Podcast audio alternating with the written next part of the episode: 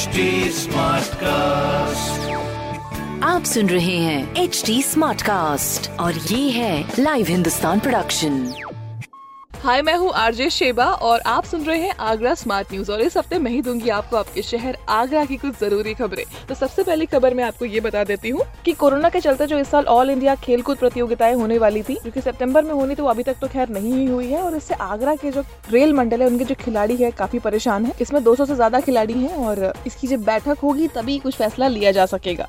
और trial basis पर ही इसका चयन होगा तो फिर बाकी इसकी इन्फॉर्मेशन आपको मिलती रहेगी आगे। अगली खबर ये है कि ताजमहल में एंट्री से पहले अब रजिस्टर में दर्ज होगा पूरा पूरा ब्यौरा, पूरी डिटेल्स ली जाएगी बाहर। जो भी पर्यटक आएँगे वहाँ पर उनसे, और ये सारा कार्यक्रम 21 सितंबर से होगा।